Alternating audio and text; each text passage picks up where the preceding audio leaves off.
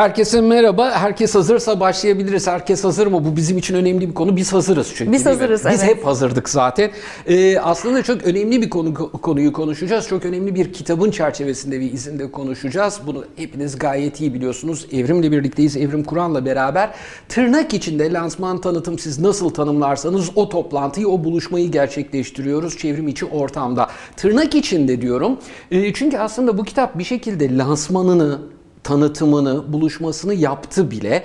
E, raflara çıkalı, yayımlanalı çok çok az bir zaman olmasına rağmen son zamanlarda ben hem e, yazılı basında hem dijital medyada ama bundan daha önemlisi okurun kendi arasındaki Fısıltı gazetesinde çokça duyuyorum kitabı. Çok memnun oluyorum. Kitabın çok okunuyor Evrim onu söyleyeyim. Lansmanın ilk cümlesi bu olsun. Çokça e, okunmasından çok mutlu oluyorum ama hemen de oradan başlayalım istiyorum. Şimdi bu coğrafya, bu toplum göç kavramıyla göçebe olmak, göçer olmak, göçüp gitmek, göçmemek, kazık kakmak bütün bu kavramlarla çok hemhal olmuş bir e, coğrafyadır. Ve fakat bu içinde bulunduğumuz dönem bu birkaç seneye yayılıyordur belki. Şimdi senden öğreneceğim bunu bir araştırmacı olarak sen daha iyi bana anlatacaksın. Bu konuları okumak, anlamak, bu konulardaki istatistiklerden anlam çıkarmak, buradan bir gelecek projeksiyonu yapmak konusunda isteğimiz, kaygımız, arzumuz var. Kitabının çok kısa sürede böylesine büyük bir ilgi görmesi de bana bunu kanıtladı gibi geliyor. Biz bu konuya neden bu kadar düşkünüz? Wow, tam bir e, Yekta Kapan'a yakışır zorlukta bir birinci soruyla başladım. Daha basit bir şeyle başlayabilirim. Nasılsın? Yekta'cığım çok iyiyim. Seninle Harika. birlikte çok daha iyiyim. Bir kere yani senden e, böyle bir şey duymak beni heyecanlandırdı, çok mutlu etti. Söylediğin gibi çok kısa bir süredir kitap e, e, raflarda. Ama e, ilgi gördüğünü düşünüyorum. Çünkü evet böyle bir merak varmış. Benim umduğumdan daha da fazla bir ilgi gördü. E, biz zaten göçebe bir topluluk değil miyiz? Göçebe bir komüniteyiz galiba. Değil mi? Anadolu e, insanı olarak göçebe bir komüniteyiz. Göçebe bir topluluğuz. E, Ve göçme eğilimimiz Cumhuriyet tarihi boyunca ve öncesinde de hep yüksekti.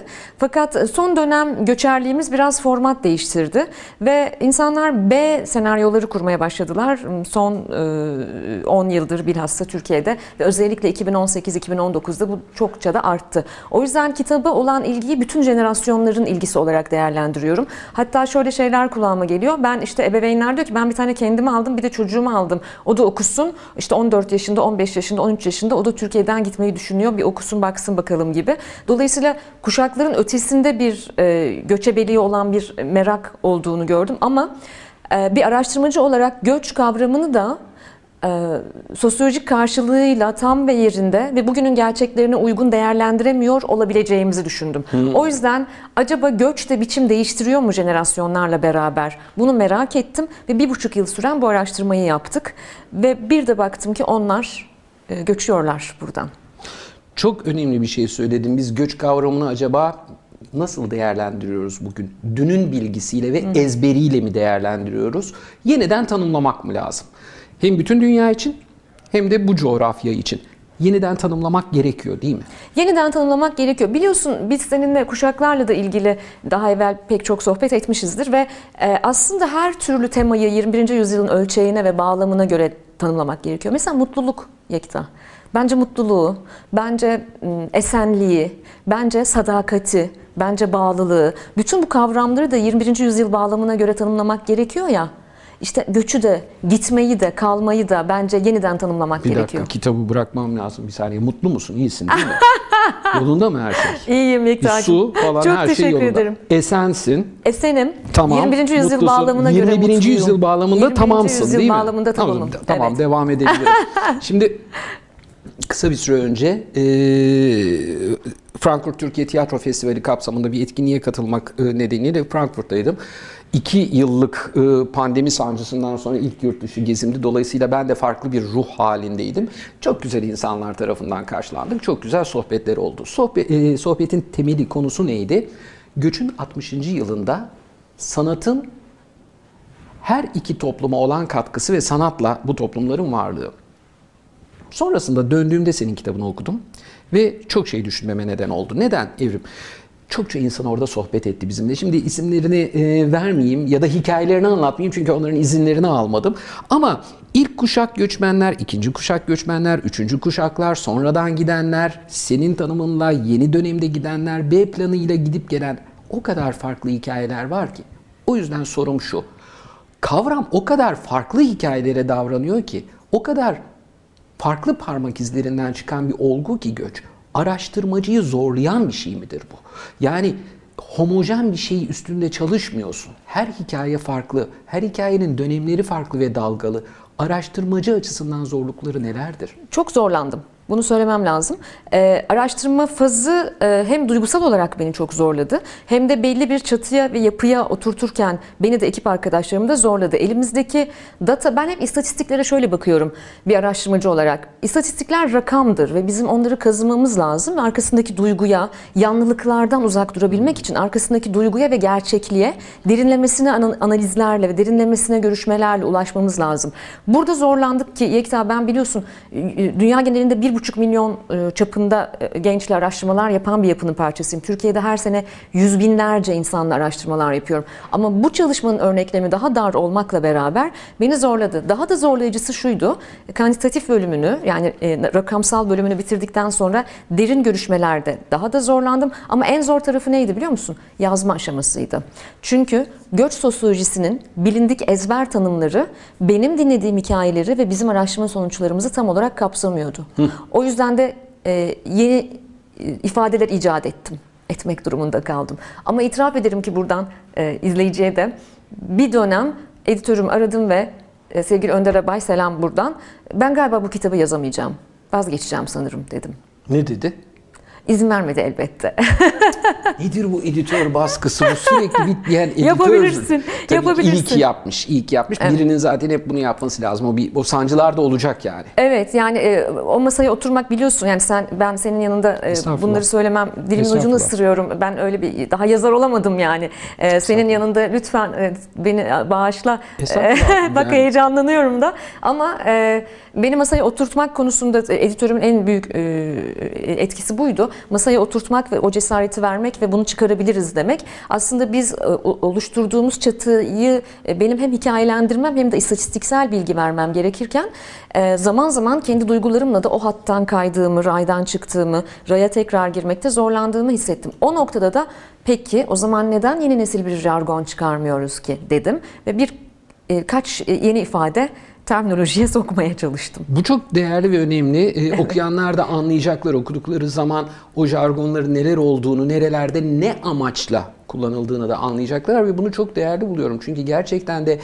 dilin her alanda, bu alanda da araştırma alanında, sosyoloji alanında, gündelik hayatta dilin bazen yeniliklere, yeni açılımlara ihtiyacı oluyor. Şimdi e, hikayenin hemen e, başına gidiyorum efendim. Hikayenin başında çok tatlı bir e, kişisel yolculuk var. Almancı Yusuf amca ve Meryem teyze. Evet. Harika. İşte e, özellikle o dönemi yaşamış olanlar bu a, Almancı komşuların eve geliş hikayelerini daha iyi bilirler. Valizler, valizler, valizler, çantalar onlar böyle kemerle sıkıştırılmış filan. Onlar da her sene gel- gelirken işte hediyeler getirirlermiş falan filan. E, efendim e, ne? Yusuf amca polis, Meryem teyze de hemşire. Senin Diye çocukluk hikayende. bize. Bravo. Şimdi burası benim için bir soru. Çünkü Evet. orada bütün kitabı okuyuş hikayemi değiştiren bir parantez içi var. Parantez içi şöyle diyor bize efendim. Büyüyünce öğrendim ki polis ve hemşire demiştik. Parantez. Büyüyünce öğrendim ki Yusuf amca araba yıkayıcısıymış. Meryem teyze de bir hastanede temizlik görevlisi. Bizim göç kavramıyla bir türlü doğru bir zeminde yüzleşememe nedenimiz göç eden, göç etmeyi düşünen, B planı olarak elinde tutanın hikayesiyle de yüzleşemememizden kaynaklanıyor. Biz galiba hep o yalana inanmayı, göç edenin mutluluğu, kalanın hüznü, tahta bavul, Haydarpaşa merdiveni, o romantik hikayelere inanıp arka plana bir türlü bakamıyoruz. Doğru mudur bu Muhteşem şeyim, bir okuyuş. yaklaşım? Ee, benim için evet e, Yusuf amca ve Meryem teyzenin hikayesini paylaşmak bu anlamda kıymetliydi ve bir e, bir sanrıya bir sanrıya inandığımız 80'ler ve e, 90'lar da diyebiliriz belki ama ekseriyetle 80'ler bunlar. Bir sanrıya nasıl inandığımızı, nasıl onun peşinde gittiğimizi e, bana e, ikisinin hikayesi çok iyi anlatıyordu. Evet bizim aslında göç kavramıyla barışmadığımız yıllardı bu.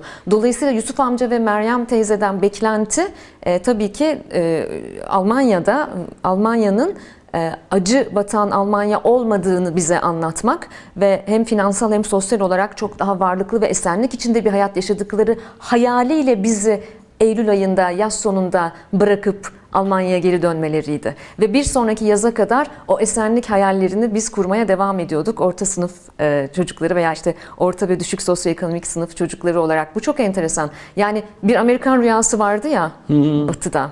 Aslında bizde de diyelim ki Orta Doğu'da da bir Avrupa, bir Almanya rüyası vardı ve bizim göçü tanımlayabilme eksenimiz orada kaymaya başladı. Göçü başka bir şey zannettik.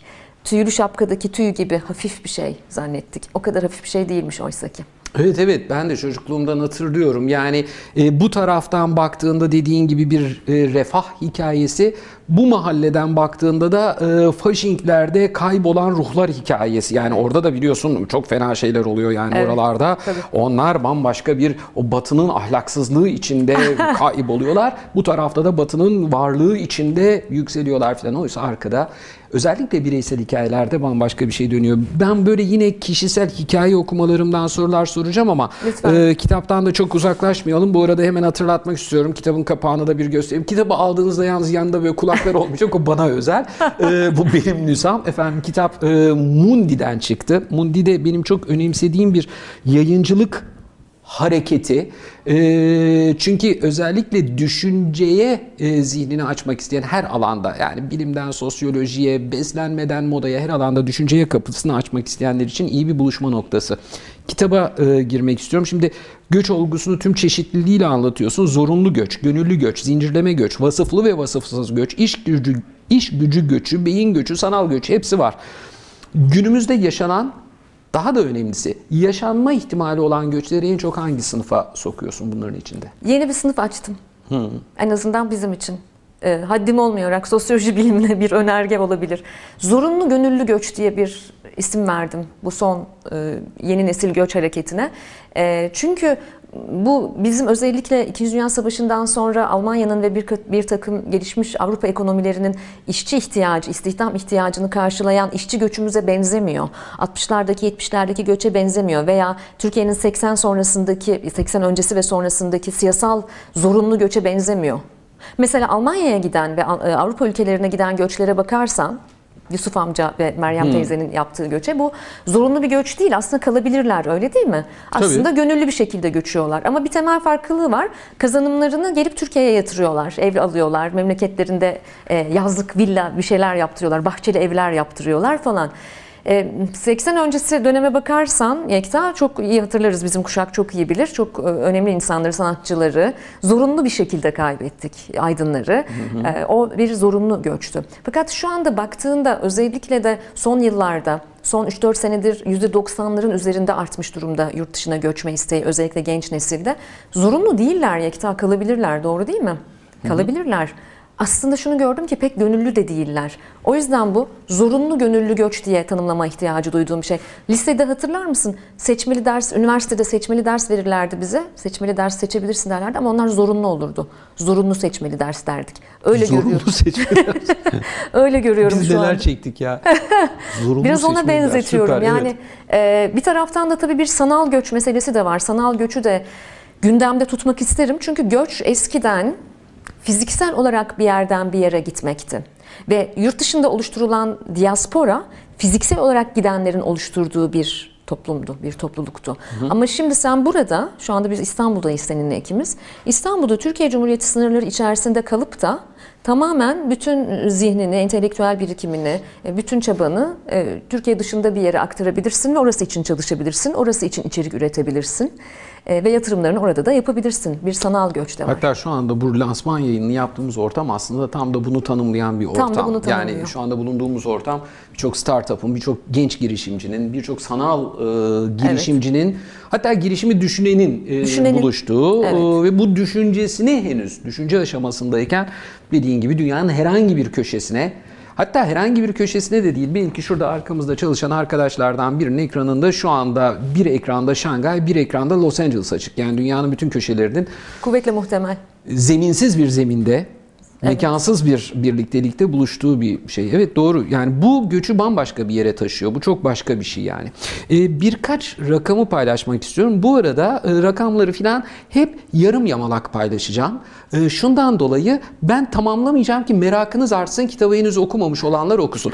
Zaten okumuş olanlar içeriden odadan alır kitabı. Benim yarım yamalak bilgilerim yok yok ne söyleyeceğim merak etmeyin. 2021 yılında Türkiye'de 71.584 üniversiteli genç 71.584 üniversiteli genç ve 24.067 profesyonel de yani artık mezun olmuş hayata atılmış insanlar tarafından e, üniversum araştırması yapılmış ve buradaki fırsatım olsa Türkiye dışında kariyer yapmayı tercih eden ederim diyenlerin oranı kaç efendim? 2021 yılında %81. Müthiş bir oran. inanılmaz bir oran. Devam ediyorum izninle. İstanbul Planlama Ajansı tarafından, İstanbul Planlama Ajansı, İPA, herkes gayet iyi bilir. Nisan 2021 yılında gerçekleştirilen bu ne eğitimde ne istihdamda olan gençler güzelce de çevrilmiş e, Türkçe'ye. Evet, yani. NEET değil mi? NEET yerine NEET'in, böyle demek e, daha güzel Çok oldu. güzel çevrilmiş. Ne eğitimde ne istihdamda olan gençler bu çok hoşuma gitmiş bir e, tanımlama. Bunun araştırmasında yani bu ne eğitimde ne istihdamda olan gençleri bir tanımlar mısın bilmeyenler için? Ee, bu gençler ne herhangi bir kuruluşta eğitim alıyorlar şu anda. Mesleki eğitim olabilir, yüksek öğrenim olabilir vesaire.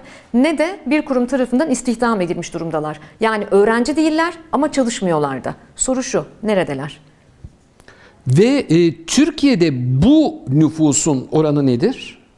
Ee, 18-24 yaş arasında özellikle %29'lara kadar ulaştık çok çeşitli kaynaklara göre. Ben en son e, bu konuyu kendi e, derslerimle arkadaşlarımla paylaşırken 25.6 idi ve 25,6 idi yanlış hatırlamıyorsam. Yani 3 sene önce falan bu konuyu e, gündeme getiriyordum. Ya bu düşer diyordum.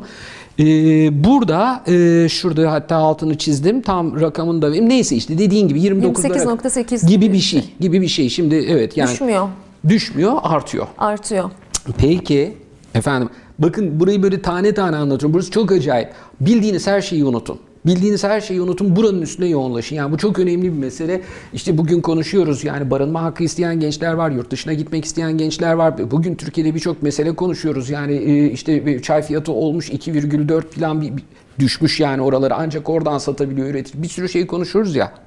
Burada o. Çünkü bu gençler bu %29'luk 18-24 dedik değil mi? 18-24. 18-24. Bunların %86,87'si Türkiye'de iş bulmanın tanıdık olmadan mümkün olmayacağına inanıyor. Bu nasıl bir güvensizlik? Evet, e, bu bizim 9 yıldır Türkiye'de gerçekleştirdiğimiz bir araştırma Yekta Üniversum araştırması. Ben e, dünyanın 61 ülkesinde çalışır Üniversum. Ben Türkiye liderliğini yapıyorum. Dolayısıyla bu kısmı, liyakatla ilgili kısım özellikle hassasiyetle her sene takip ettiğimiz bir bölüm. Ve her geçen sene özellikle son birkaç yıldır liyakata olan inanç düşüyor. Ve nepotizmin çok büyük bir e, zehir ve risk olduğu daha da çok ortaya çıkıyor. Tanıdık, akraba, eş dost olmadan iş bulamazsın e, ve potansiyelini gerçekleştiremezsin deme oranı Türkiye'de çok yüksek. O yüzden de 72 bin, 73 bine yakın gençle yaptığımız çalışmada üniversite öğrencileri bu sene %81'i ben fırsatını bul- bulduğumda gideceğim dedi. %81 ne demek Yekta? Evet. Çok çok Evet. çok yüksek bir oran. Peki Evet. gitmedi diyelim ki kaldı. Kalanlarla da araştırma yapıyoruz. Kalınca da ortalama vasatlık gibi bir başka rahatsızlığımız oluşuyor. Bakın bu çok önemli. Heyecanlandım. Yerimden filan doğruldum. Üniversite öğrencisinin %81'i gideceğim diyor. Burada stüdyodaki arkadaşlarımıza da anlatıyorum. İlkan sana söylüyorum. Bunları not et. %81'i gideceğim diyor. Bu arada bu biraz önce bahsettiğimiz ne eğitimde ne istihdamda olan gençleri. Yani aslında teknik olarak zaten burada da bir şeyleri yok. Bunların da %77'si anında giderim diyor. Ama onların gitme umudu da yok. Onlar yok. gitseler vasıfsız bir şekilde gidecekler. Eğitimleri yok, işleri yok, titrleri yok. Evet başka formüller bularak gitme planları oluyor onların da. Şimdi dolayısıyla e, bugün onlar göçtü burada. Türkiye'nin yeni göç nesli metnini oluşturmak e, aynı zamanda yazarına birazcık kaygı ve hüzün de veren bir şey miydi? Bu açılardan yazarken nasıl bir ruh hali, nasıl bir dönüşüm geçirdin diye sormak isterim. Ee, çok boyutlu bir soru, çok güzel bir soru ve çok boyutu var. Canım çok yandı. Ben Can'ın yandığında daha iyi yazdığını düşünürüm, daha güzel ürettiğini. Zaten derdim de biraz bu can acısını üretime evirmekti, çevirmekti. Çünkü ben de 5 yıl önce göçmüştüm ülkeden ve benim çocuğum da yeni bir e, nesil evlat olarak Türkiye'nin dışında eğitim görüyor ve yaşıyor. Ee, kendi hikayemle e, ortak noktalar bulmak canımı daha da acıttı. Dünyanın neresine gidersek gidelim hepimizin hangi sosyoekonomik seviyede olursak olalım bilhassa son dönemlerde hepimizin çok benzer duygularda, benzeş duygularda olduğunu gördüm. E, benim canımı çok acıttı bu. Bir taraftan da tabii bir gençlik araştırmacısı olarak ve ülküsü, e, kişisel ulvi amacı Türkiye'de gençlik istihdamına katkıda bulunmak olan bir araştırmacı olarak bu çocuklar döner mi? Nasıl dönerler? Nasıl çevireceğiz biz bu o, olağanüstü bilgi birikimini ve bu yeni diasporayı Türkiye'ye fayda olarak, yenilik olarak, aydınlık olarak nasıl çevirebileceğiz? Sorusu çok ama çok meşgul etti beni. Bugün daha da çok meşgul ediyor. Bugün çalışmalarımı daha da fazla işin o boyutuna e, transfer etmiş durumdayım. Bendeki dönüşümü böyle oldu. Kendi göç hikayemi şifalandırdı. Göç sürecinde çektiğim sıkıntıları belki şifalandırdı bir miktar. Yalnız olmadığımı gördüm. Ama bugün her zamankinden daha çok ve daha fazla Türkiye'nin yeni nesli için e, çalışmak, üretmek zorunluluğunu hissediyorum. Umutlu bir insan mısın sen? E, haddinden fazla ümit var bir insan olduğumu uzmanlar söylüyor, terapistler Yekta'cığım. Çünkü onun da bir kıvamı var ya. Terapistlere bu sorulabiliyor mu böyle? Evet, sorulabiliyor. Ne tatlıymış terapiste gidiyorsun ben ümit var mıyım? Evet evet haddinden fazla değil mi? Çok tatlıymış. Ay, Sormadan söylüyor benimki. Sormadan söylüyor. Diyor ki senin e, bu ataşmanının ve e, bazen tutunduğun şeyi kolay kolay bırakmamanın sebebi biraz gereğinden fazla ümit var olman. Umut bazen e, tehlikeli ve yıkıcı da olabiliyor bir miktarı. Konu nereye gidecek Nereye acaba? Ne kadar konuşacağız biz? Çünkü biz, çünkü şu anda öyle bir noktaya girdik ki buradan çıkamayacağız gibi geliyor Evet ama bana. sen toparlarsın. Var var. Ama Terry Eagleton'ın kitabında burada hemen bir şey yapalım mı? E, İyimser olmayan umut çok güzel kitap bak. O çok iyi anlatıyor. Evet doğru. İyimser olmayan o Evet. diye bir şey. Doğru. Şimdi e, biraz önce bir şey dedin ki bu süreçte ben evet gerçekten de bir dalgalanma yaşadım. Ama o dalgalanmanın içinde kendi göç hikayemi sağaltmasına da tanık oldum bu sürecin. Sıkıntılı mıydı senin hikaye? Elbette çok sıkıntılıydı. Ee, hala göçmenim, hala e, bir hayli uzak bir yerde yaşıyorum. E, şu anda işlerim sebebiyle Türkiye'deyim ve çok özlüyorum çocuğumu mesela. E, çok sıkıntılıydı çünkü e, ben çok e, kendimi dünya vatandaşı, çok esnek ve çok dayanıklı biri olarak tanımlarken hikayenin e, hiç de öyle olmadığını gördüm. E, küçük karabalık analojisini, hikayesini çok kullanıyorum. Benim de o derenin nerede bittiğini görmem ve o okyanusları, büyük denizleri görmem gerekiyordu git- gitmeden evvel. Ama gittiğimde aslında hikayenin pek de öyle olmadığını gördüm. E, ve m, türlü sıkıntılar yaşadım. Büyük bir e, deformasyon sonra da reformasyon sürecinden geçtim. E, göç canımı çok acıttı. Çıktığım göç yolu beni çok hırpaladı. Ama benim içimden başka ve yaşamı daha çok seven bir kadın da çıkardı. Onu da söylemem lazım. Ee, ve e, neden Türkiye'ye dönmem gerektiğini ve burada yaşamam gerektiğini de bana çok iyi anlattı yaşadığım göç dönemi. Harika. Burada çok şey yapmayacağım. Duygusal bir yere girmeyeceğim. Duygusal bir yere girilebilir ama başka bir yerden devam edeceğim ki kitapta kalalım. Tamam bu senin hikayen. Senin hikayen hüzünlü, dertli olmuş ama içinden başka bir ikinci sen çıkmış. E, o da çıkmış belli ki bu arada. Gerçekten e, ikinci bir sen çıkmış içinden. O da ayrı bir şey. Onu da gördüm yani. Hmm, Biraz kilo verdim de e, Evet bu çok güzel harikasın. Ama bir yandan da şöyle bir gerçeklik var. Ee, hem bu araştırmayı yaptığınızda burada tanıklıklarını e, bizimle paylaştığınız, hikayelerini bizimle paylaştığınız isimlerde şu anda kimin hikayesiydi hatırlamıyorum ama El, e, Ela'nın hikayesi olabilir emin değilim. Hayır efendim ben gayet de iyiyim. Ee, geldim ve burada gayet iyiyim ve buradayım artık. Karışmayın bana. Benim hikayemi bana durmadan sorarak, anlattırarak benden de bir dert hikayesi çıkarmaya çalışmayın. Çünkü ben böyle mutluyum diyen göçmenler de var. evet onlar da var. Dolayısıyla da bunu sadece bir e, gri bölge hikayesi olarak değerlendirmek doğru olmaz herhalde Hayır. göç olgusunu. Zaten yüzde 70'i ver- e, aldığım karardan memnunum diyor araştırmada da. Çok önemli bir rakam bu. Peki burada soru şöyle gelsin o zaman izninle. Bir dakika rakamı görmem lazım. Bunun için de bir saniyeni rica edeceğim. Ee, istatistiklerden soru soracağım efendim. Rakamlarda konuşuyorum. Yaşadığınız ülkede sizi mutsuz eden şeyler nelerdir sorusundaki ilk sıra çok önemli. Yaşadığınız ülkede yani göçtüler ve artık yeni bir ülkede yaşıyor isimler. Batı, Doğu her yer olabilir. Kitabı okumayanlar için söylüyorum. Yaşadığınız ülkede sizi mutsuz eden şeyler nelerdir? Birinci sıradaki yüzde 23 e, lük cevap. Gurbet ve memleket hasreti. Soyut bir kavram. Bunu herkes kendi içinde farklı somutlaştırıyor. Bu kimisi için e, anneannesiyle beraber e, işte e, televizyon seyretmek, kimisi için rakı sofrasında sofrası. olmak, kimisi e, denizde olmak, kimisi yaylaya çıkmak. Herkesin e, memleket hasreti kavramı farklı. Dolayısıyla bu kadar muğlak bir yerde e, bunu nesnelleştirerek metne dökmekte e, sıkıntı çekmedin mi bu duyguyu?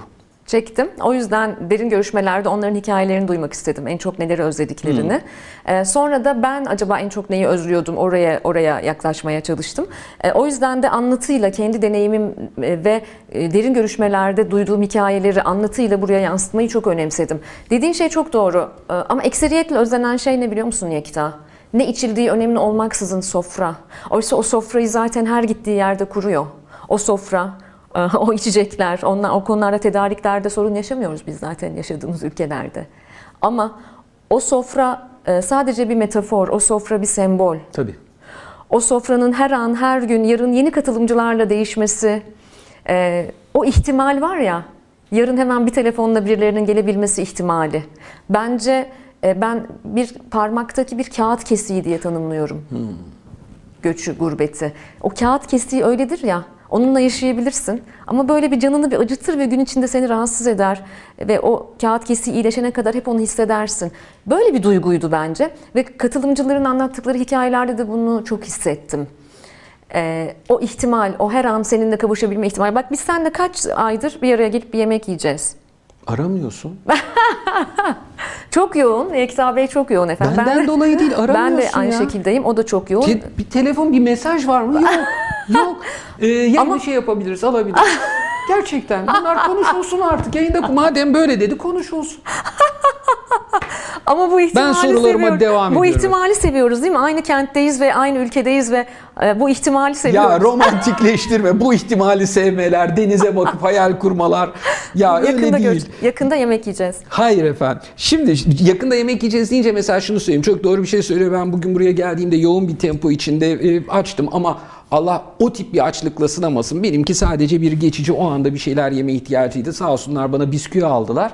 Ee, ve burada işte bisküvi yedik ee, aç olan arkadaşlarımla beraber insanın kendi dilinde o anı paylaşması bile çok acayip bir şey.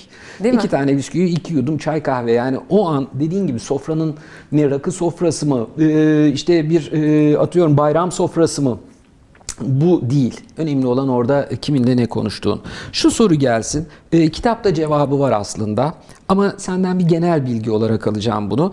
Ee, dünyada iz bırakmış onlar artık göçmen mi demeliyiz onu da bilmediğim çok değerli isimler var. İşte Aziz Sancar'dan Murat Günel'e, işte Feryal Özel'e, Ayşem Sunal. Ayşem benim çocukluk arkadaşımdır. Ee, nice isimler var. Ee, işte onlara artık beyin gurbetçileri mi diyeceğiz, beyin göçü mü bilmiyorum. Onları nasıl tanımlayacağımızdan da emin değilim. Orada e, hepsine soruyorsunuz ama kitap konusunda da bir fikir olsun diye soruyorum. Yani sizce en önemli ortak sebep ne diye sormak istiyorum. Bütün araştırmayı yapan ekibin çıkardığı ortak e, sebep. Neden onlar orada? Beyin gurbetçilerimizle mi ilgili? Evet, e, beyin gurbetçilerimizin hikayelerini almak istedim. Çünkü yeni nesil göçün ötesinde evvelce göçmüşlerin hikayesini de koymak istedim oraya. Ve özellikle Kuzey Amerika'da, özellikle çok önemli bilimsel çalışmaların başında olan çok kıymetli bir kısım hocayla da kitap okuyunca görecek e, izleyiciler. E, birebir de görüştüm. O görüşmeleri de sağ olsunlar ba- bana görüş bildirdiler. Ortak e, nokta şuydu. Özerk, bağımsız, demokratik bir bilim ortamı Türkiye'de bulunmaması.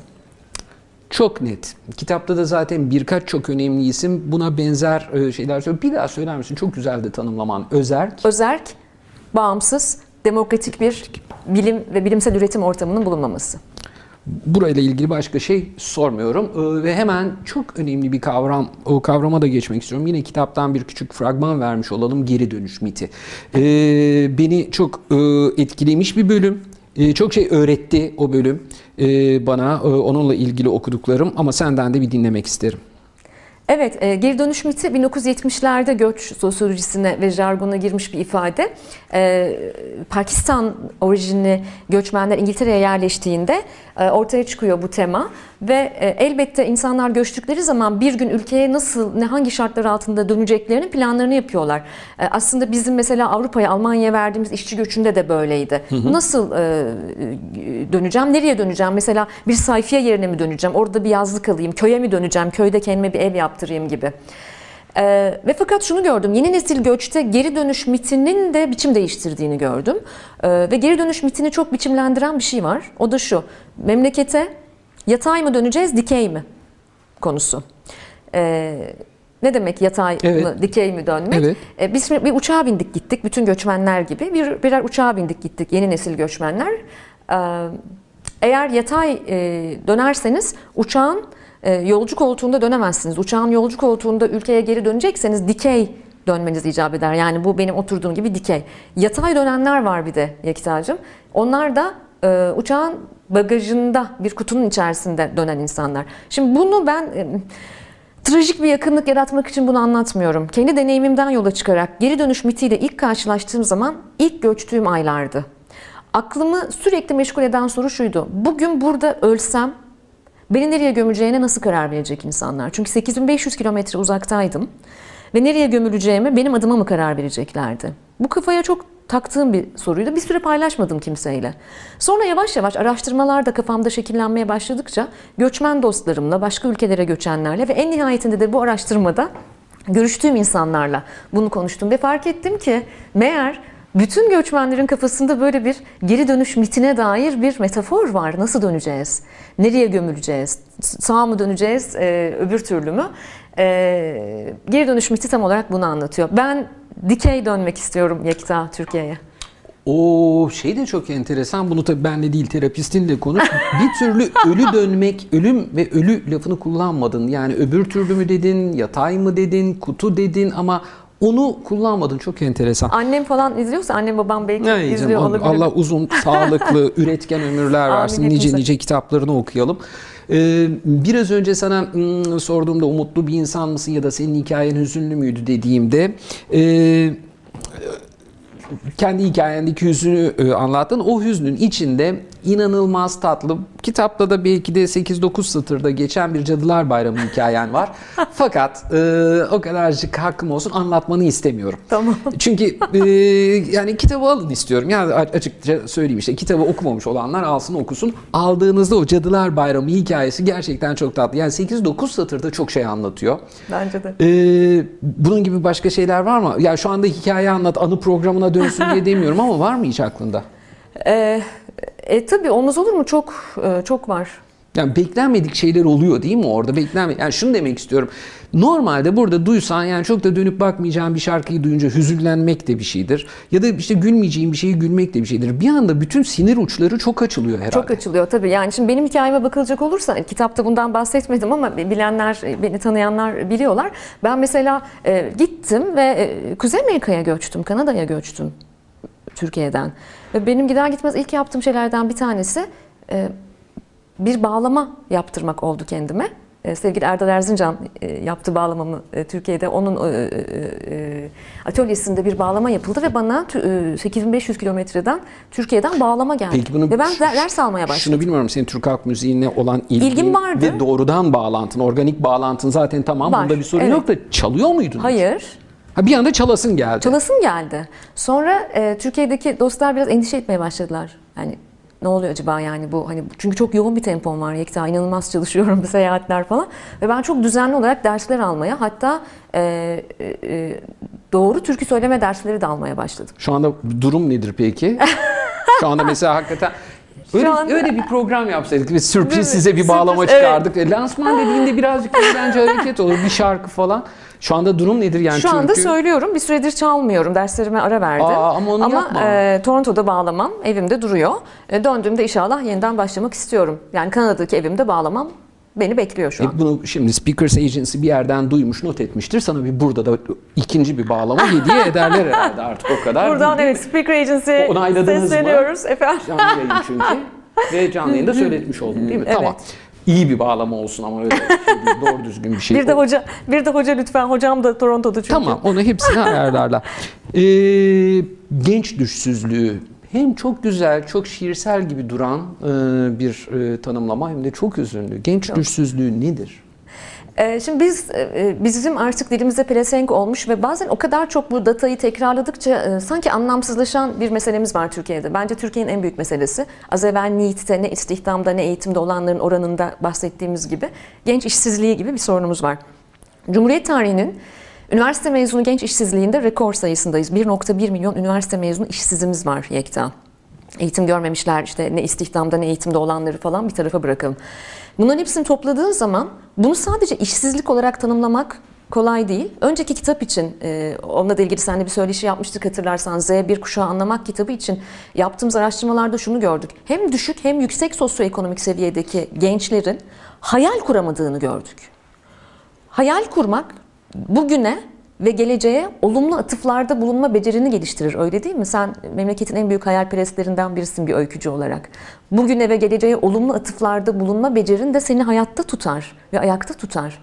Biz gençlerde bu kasın çok zayıfladığını gördük. O yüzden e, ülkeye dair, ülkenin bugününe ve yarınına dair olumlu atıflarda bulunabilseler, hayal kurabilseler gitmeyeceklerini düşündüm. Ve bunu genç işsizliğinin ötesinde genç düşsüzlüğü olarak tanımlamak istedim. Güzel ama gerçekten hüzünlü bir tanım. Hüzünlü. Hüzünlü bir tanım. Yani bu e, ne yazık ki e, Benim hayallerim vardı. Sen var mıydı e, 18, 15, 17? Benim vardı. Ankara'da geçen ilk gençlik. benim hayallerim mi var mıydı? Evet. Bilmem ben öyle yaşıyorum zaten. Dedin ya biraz önce zaten öyle yaşıyorum. Yaşayabilir misin Yekta? Başka türlüsünü de Mümkün bilmiyorum değil. Yani, yani. 45 yaşındayım şu anda ve e, 7 yaşında, 9 yaşında, 12 yaşında nasıl hayal kuruyorsam ve bunun sosyoekonomik seviyemizle hiçbir alakası yok. Yok. Yok bu başka bir şey. Ben mesela gerçekten kaç aydır bir yemek yeriz diye hayal ediyorum. Bir ararsın sorarsın. Yok hiç hayal. Bunlar hep hayal.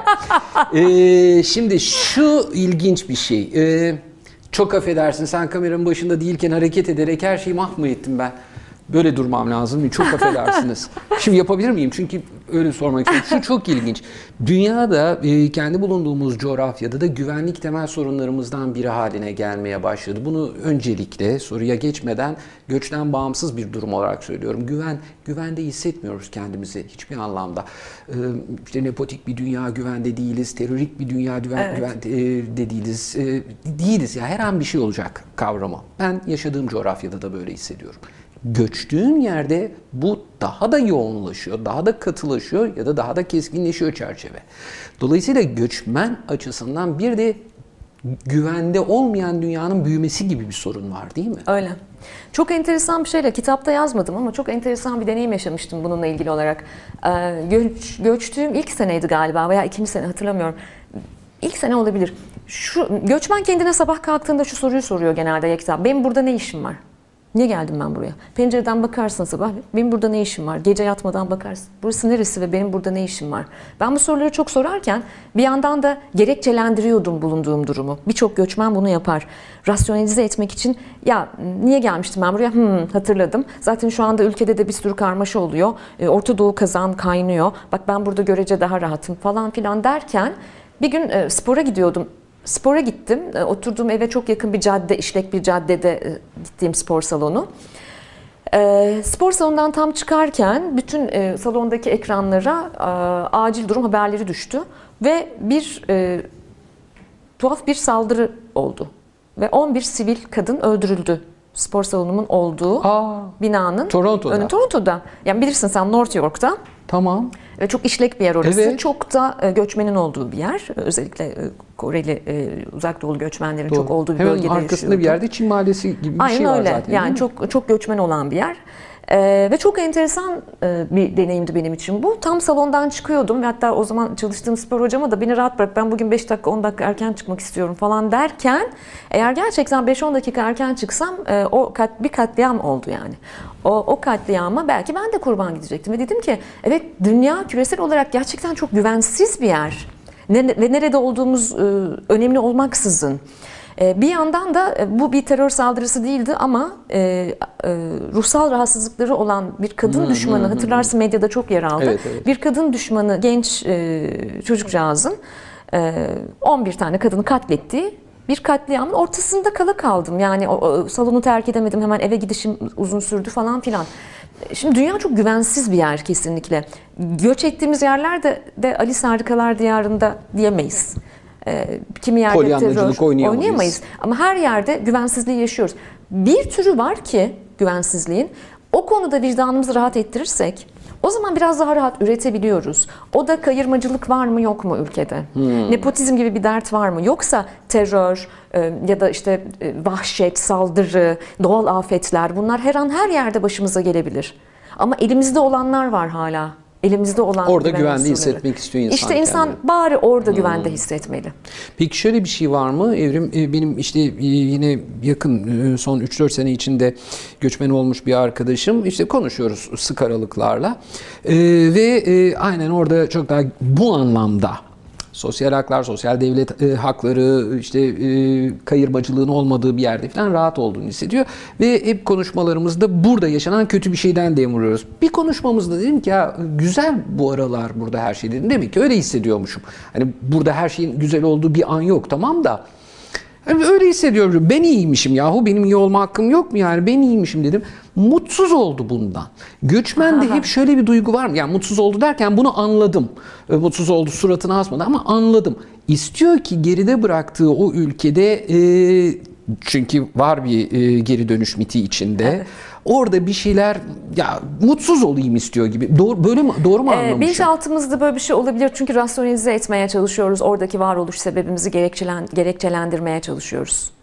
Bunu özellikle derin görüşmeleri yaparken, hikayeleri dinlerken bir kez daha anladım. Elbette memleket çok güzel olsun, refah içerisinde olsun, her şey iyi olsun. Üst katmanda bunu isteriz tabii ama derinlerimizde bunun böyle oluşu acaba hata mı yaptım sorusunu daha çok getirir ve o zaman ayakta kalamaz göçmen. O yüzden bence gerekçelendiriyoruz böyle. Zaten memlekette de işler iyi gitmiyor gibi. Şimdi ben e, bir e, Türkiye'ye geri dönüş yolundayım. E, Yakında dönmeyi planlıyorum. Artık 5 yıllık göçmenliğimi sonlandırma Bağlamayı da getir. kararındayım. almasın Evet, yeniden, bağlamayı da getir onu. getirsem mi yoksa orada Yok, yok, bağlama getir çalmak isteyen birine mi armağan olmaz. etsem Ha, bak o falan. daha güzel. Çünkü orada daha Aa, zor bağlamaya harika. erişmek. O daha evet. güzel. Gelmeden birine armağan etmeyi düşünüyorum. Oradaki fikir. bağlamamı burada zaten aileden kalma bağlamalarımızda. Vardır bizi şu anda Toronto'dan izleyen mutlaka. Şu Kesinlikle anda vardır. not Ee, alıyorlardır Selam bunu. sevgi. Seni de çok seviyorlar biliyorsun. Aa, ben de bayılıyorum. Toronto'ya da bayılıyorum. Orada çok sevdiğim insanlar Ee, her var. zaman bayılıyorum. sana selam sevgi gönderiyorlar ve en kısa zamanda seni Toronto'da görmek istiyorlar. Evet evet gideceğim Elçiye ya, bayılıyorum. zeval olmaz. Bayılıyorum. Hemen hatta bu hafta çağırsalar giderim. Vallahi bayılıyorum. Çünkü e, çok çok güzel bir okur e, kitlesi çok, de var. Çok olağanüstü insanlar. Evet. Şunu e, şey diyordum ben de bir göç e, şey dönüş kararı içindeyim. Yarım kalmasın E. Dolayısıyla e, ne diyordum? Ha, yani böyle bir, bir dönüş yolculuğu içerisindeyim ve beni e, göçmen dostlarım, bazı göçmen dostlarım şey diyebiliyorlar. Ya emin misin sen gerçekten işte 2022'de, 23'te, 24'te Türkiye'nin gerçekten daha da e, müreffeh bir ülke olacağına inanıyor musun gibi sorular ben bazen alıyorum. Bir daha düşün emin misin? O kadar çabuk toparlanmaz Hatta Türkiye. sen şu anda yine kibarlık yapıp bir saniye durarak e, kelimeyi özenle seçip müreffeh dedin. Şunu diyorlar, e, pozitif bir cümleden sormuyorlar bunu. Türkiye 2023-24'te daha da beter olacak, mahvolacaksınız. Böyle bir beklenti var evet. Bu, bu beklenti aynı zamanda galiba dediğin gibi bir rasyonalize etme ipi, halatı ona tutunarak olabilir. Peki e, bu kitaptaki e, göçmen hikayelerinde e, şunu görüyoruz. Bu göçmen hikayeleri şunu söyleyeyim ki özellikle işte 60 sene önceki göçmen hikayeleri gibi değil, genç göçmen hikayeleri. Gidilen ülke fark etmeksizin çoğu giden ilk gittiğinde bir dayanışma ortamı bulamadığını söylüyor. Neye bağlıyorsun bunu? Harika bir soru. İlk gittiğinde ortasında ve sonunda e, herkese sordum bu soruyu. Dayanışma var mı? Kişisel olarak bana sorulsaydı dayanışma yok derdim. Benim e, çok sevgili dostlarım var. Buradan Toronto'ya, Innisfail, Oakville her yere selamlarımı iletiyorum. Ama e, benim için çok zor oldu aslında bunları toparlamak. E, daha kuvvetli bir dayanışma ağı beklerdim. Bunu pek çok farklı kültürde, pek çok farklı e, ülkeye gidene sorduğumda şunu gördüm. Bizim o klikleşmelerimiz ve silolaşma eğilimimiz kültürümüzdeki e, küçük grupların lideri olma e, ve e, kolektif kültürü unutmuş olma halimiz halimizi resmen bilmiyorum nasıl ifade edebileceğim kendimi Sen şimdi o kadar pozitif ifade ediyorsun ki nasıl dikkat ediyor? Ben hiç böyle yapamıyorum. en olumlu şey, kelimeleri havada bir yerde topluyorsun ve onu cümle haline getiriyorsun. Evet. Bekliyoruz biz. Yani e, biz e, aslında bunu da böyle de bir göç vermişiz. Yani dayanışamama kültürümüzü de transfer etmişiz e, giden ülkelerde, gidilen ülkelerde.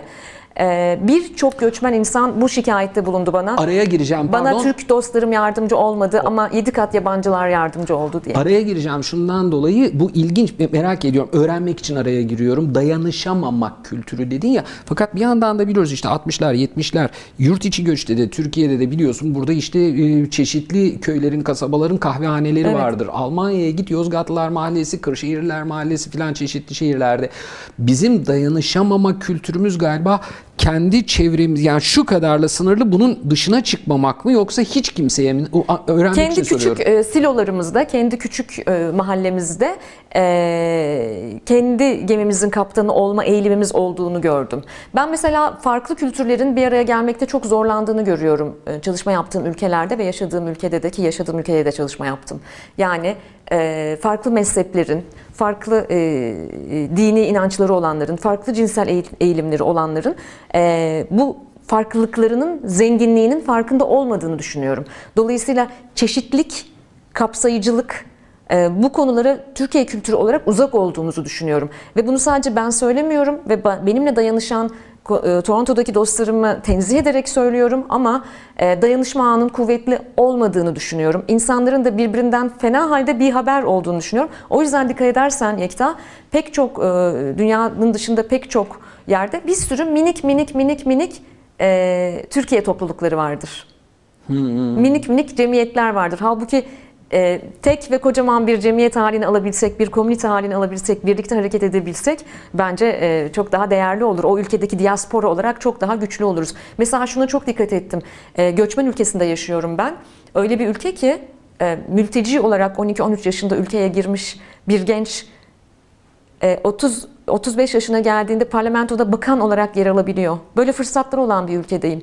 Ama hiç Türkiye 17-18 senelik bir zaman dilimi içinde. Öyle bir zaman dilimi. Yani işte 3-5 sene işte mültecilik, oturma izni alma bilmem ne vatandaşlık derken hani Ali olabilir mesela şimdi e, değil mi? Ali olabilir tabii ki. Yani Tabii. benim oğlum olabilir eğer isterse. Bu arada ben de olabilirim. Neden olmayayım? İsterim. Ama şimdiye kadar hiç mesela Türkiye'li bir e, vekil, bir temsilci sokmamışız parlamentoya. Çok uzun yıllardır göç alıyor. Bu işte tam da dediğin nedenle. Evet. Çünkü bu e, büyük cemaati oluşturup büyük e, e, söz gücünü oluşturmamaktan öyle. Büyük diaspora olmak bence çok önemli. Ve o zaman göç anlamlı bir hal alır. Ve biz büyük bir e, kuvveti de transfer edebiliriz her anlamda. Düşünsene benim de mesela Kanada Meclisi'nde arkadaşım olur. Ya arkadaşım değil mi? Tamam onun sorun yok değil mi? Çünkü ay- ay- ay- arayacaksın yani onu onu özellikle merak Evet, ediyorum. Tamam. kesinlikle yemek yiyeceğiz peki, birlikte. aa, peki e, şunu sormak istiyorum. Ravenstein'a bir e, atıfta bulunalım. Çünkü kitapta kendisine çokça e, referans var, verilen evet. atıf olan bir isim. Önemli bir isim. Kitabı okuduğunuzda göreceksiniz. Şöyle bir e, sözü var onun. E, kitaba da aldığın. Kentte yerleşik olarak yaşayanlar kırsal kesimde yerleşik olarak yaşayanlardan daha az göç etme eğilimindedir. Onun araştırmayı yaptığı dönemde ortaya çıkan Aynen. sonuç bu. E, ama bugün artık buradan bakamıyoruz herhalde. Bakamıyoruz. Burada hem fikiriz. Tam Evet. tersi kentten daha çok fazla geçiyoruz. Peki Hatta iç göç veriyoruz kentten kırsala. ha harikasın soruyu kendin sordun. Tam da bunu Mesela soracağım. Bu sen- beni çok ilgilendiriyor. Evet. Sen kırsala bir dönem gitmedin mi? Yani Ege'nin kırsalıdır. Şimdi Ege'nin kırsalına gitmek mi bu e, önümüzdeki dönemde araştırılacak bir konu mudur? Ya da bu araştırılsa bir kapı mı açılır? Benim sorum şu değil. E, Ege'nin kırsalına gitmek ya da işte ay tatilde de birazcık 4 ay orada yaşayayım değil. Bu başka. Bu bu hem bir e, bayağı kaçış hikayesi Bu bir exit kapısı ve aynı zamanda bu romantik bu bence artık karşılığı kalmayan bir şey. Bunu bir kenara bırakalım. Benim sorum şu.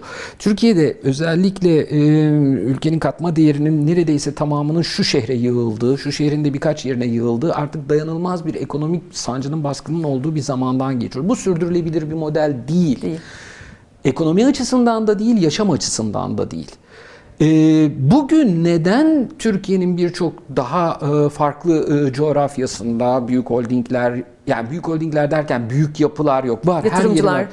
Büyük yatırımlar yok, büyük yatırımcılar yok. Küresel yatırımcı neden oraya yatırım Gitmiyor götürmesin? gibi pek çok soru var. Ve neden bütün bunların olmasını sağlayacak bir iç tersine beyin göçü yok? Muhteşem. Ee, bu bugün bunun cevabını senden istemiyorum çünkü çok e, sanırım zamanları aşacak bir cevap olacaktır. Ama tahminini soracağım ve bu bence araştırılması gereken bir konu mudur? Tartışmayı açmak bile çok değerli. Çarelerden biri de budur üstelik. Çünkü Türkiye çok genç bir ülke ama genç işsizliğinin bu kadar derinlemesine büyüdüğü bir ülke, bu kadar uzmanlık almış meslek sahibi, meslek erbabı olabilecek gençlerin istihdam edilememesinin sebebi de bir, hadi bilemedin iki kentte olağanüstü sıkışma ve yığılma. Dolayısıyla Anadolu'nun geneline 83,5 milyonluk, neredeyse 84 milyonluk bir ülkede Anadolu'nun geneline yatırım yayılırsa ve gençlerin istihdamı da dağıtılabilirse yani bir tersine iç göç e, mümkün olabilirse ben bunun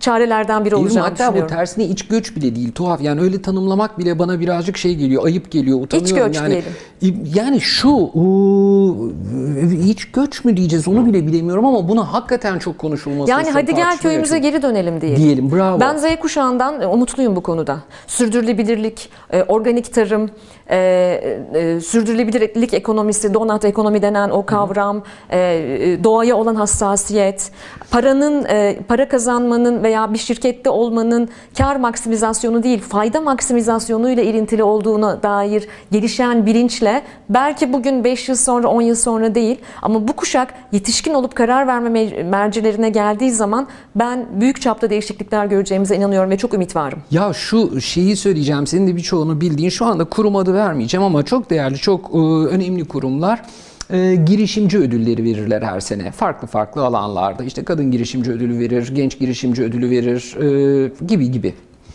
Ve bu ödüller özellikle bir Anadolu'dan bir girişim hikayesinden geldiği zaman Anadolu'nun herhangi bir şehri diyelim bir girişim hikayesi çıkar. Başarmış, işte bir ürün çıkarmış, bir bir şey yapmış, fabrika kurmuş falan filan. Bunun da böyle videoları çekilir, gösterilir falan filan ya. Burada en çok vurgunun o romantik işte Anadolu'nun falanca yerinden böyle bir böyle e, gerçekten böyle bunu romantize eden böyle bir hal vardır ya ah canım kıyamam bak nasıl değil yahu. Evet. büyük bir hikaye var ve orada Anadolu'nun çok değerli bir şehrinden çıkıyor bu. Çok değerli bir hikaye var. Biz ne zaman o romantiklikten kurtulup oranın önemli bir yatırım önemli bir ekonomi önemli bir hareket alanı olduğuyla gerçekten yüzleşirsek biraz rahatlayacağız Ya ne güzel söyledin. Ee, bunlar empati yaratıyor. Hatta bir miktar sempati yaratıyor. Empatiyi de az yaratıyor. Ama ben neyin peşindeyim biliyor musun? Araştırma kitapları yazarken, araştırma makaleleri yazarken de ben Daniel Goleman'ın kendi tabiriyle ben empatik ilgi yaratmak peşindeyim. Empati yarattığında şöyle oluyor. Ah canım ne tatlı Anadolu'da harika şeyler oluyor ve empati kuruyorum ve anlıyorum bu başarı hikayesini. Bizim buna ihtiyacımız yok. Bizim empatik ilgiye ihtiyacımız var. Empatik ilgi şunu söylüyor. Burada bir şey oluyor ve size nasıl yardımcı olabilirim? Bu kitap bir şey söylüyor. Bu kitabın örneklemine nasıl yardımcı olabilirim? Ne yapabilirim sorusunu, ne yapabilirim sorusunu sormaya ihtiyacımız var. Köyde gördüğümüz hikaye romantik değil. Göçmenin hikayesi trajik değil. Ee, Y ve Z kuşağının dertleri e, oturalım ağlayalım, üzülelim ve ertesi gün hayatımıza devam edelim gibi hafife alınacak dertler değil. Bu ülkenin empatik ilgiye ihtiyacı var. O yüzden ben de bu romantizme sonuna kadar karşıyım. Umarım bu kitapta da kıvamında tutabilmişimdir kendi hikayemi. Umutluyum, ümit var biriyim gelecekle ilgili. öyle. Ama yine de e, ayakları yere basmayan bir polyanacılıkta oynamamak lazım. Gitmeye karar verenler için de, gidenler için de veya işte onlar gitti kalan sağlar bizimdir diyenler için de. Dilerim en çok kural koyucu bu kitabı içindeki e, araştırmaları okur, dinler, anlar. Kural koyucular bu kitabı okur, dinler anlar dedin değil mi? Evet çok istiyorum bunu. Tamam onu bil. Hayal mi kurdum? Yok hayal kurmadım. Herkes bunu sindirsin diye. Ee, ben de böyle bir bekledim Hayalperest miyim bilmiyorum. Hayır hayır. hayır. Ben e, okur desteğini her zaman çok yanı başımda hissediyorum. Daha çok kısa bir zaman olmasına rağmen e, çok güzel mesajlar alıyorum. Herkese çok teşekkür ederim. Dünyanın dört bir tarafından mesajlar geliyor. İşte e, e, e-kitap olarak görmek isteyenler vesaire. Ama e, galiba hep beraber en çok kural koyucuya baskı yapmalıyız. Kitabı okuyun, araştırmalara kulak verin de veya başka araştırmalara. Ama Kesinlikle. sahici araştırmalara. Kesinlikle bir kere daha ben hatırlatayım ben bir ara bir coştum Ee, Türkiye'de tersine göç falan filan konularına girdik ama benim anlattıklarım değil bugün konuştuklarımız evrimin evrim Kur'an'ın Türkiye'nin yeni göç nesli alt başlığıyla Mundi etiketiyle çok yakınlarda çıkmış olan onlar göçtü buradan üzerine konuşuyoruz. Çok az bir zamanımız kaldı. Hatta şunu da söyleyeyim bu lansman, sohbet artık nasıl tanımlayacaksak e, toplantısında dedik ki biraz da soruları falan da alsak sizlerin yani sorularını alsak ama sonra burada e, bulunduğumuz fiziksel koşullarda yönetilebilir bir şey olamayacağını hissettiğimizden yoksa yanlış anlamayın Evrim herhangi bir soru hatta Evrim dedik yani sorular gelsin ben çok coşuyorum sorulara dedi ama yönetilebilir bir şey olmadığından soru almadık ama sorularınız olursa biz Her başka zaman. şekilde buluşuruz başka şekilde Her onları zaman. da cevaplarız. Yine de soru sormayı düşünen, soru soran, bilmiyorum ben şu anda yayında yorum yapan falan ne varsa herkese ben de burada kendi e, adıma karınca kararınca çok teşekkür ediyorum. Çok az zamanımız kaldı. Benim daha sormadığım bir sürü çok güzel olduğuna inan yok şaka yapıyorum. Gayet gayet tatlı sorularım vardı. Ee, Ama sanki bir, e, e, bir de şu şey bir tü- tüyo verelim mi yani şimdi böyle canlı yayında diyorum ama sanki yarın akşam ben de sana mı misafir Ha, olacağım? Canlı yayında tabii tabii bunu konuşabiliyorsak benim Sanki sormadığım çok güzel burada sorularım vardı. Efendim yarın akşam biz burada e, bir Instagram canlı yayınında buluşacağız. Burada şimdi marka adı vermeyeyim. Benim uzun süredir belki takip edenler varsa yaptığım bir canlı yayın o. Instagram canlı yayını yarın 20.34'te buluşacağız. Ee, ç- 21.34 pardon. 21.34. 21.34 30'da dersi bitecek. Ben ona 4 dakika su içme zamanı verdim. 21.34'te buluşuruz. İyi bir zaman. Öyle gülmeyin lütfen. Ee, Birkan lütfen gülmezsen teşekkür ediyorum. Ee, ve kalan 9 sorumu da orada soracağım.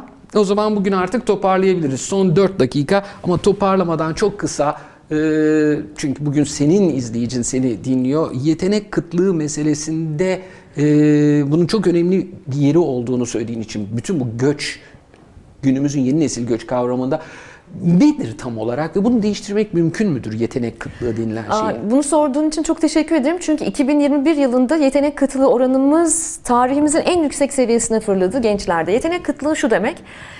Ülkemizin şirketlerinin, ülkelerdeki kurumların, e, şirketlerin ihtiyacı olan 21. yüzyıl yetkinliklerine, yeteneklerine sahip gençlerin istihdam edilebilme oranları düşüyor. Yani arz ve talep dengesinde bir e, şaşmışlık var.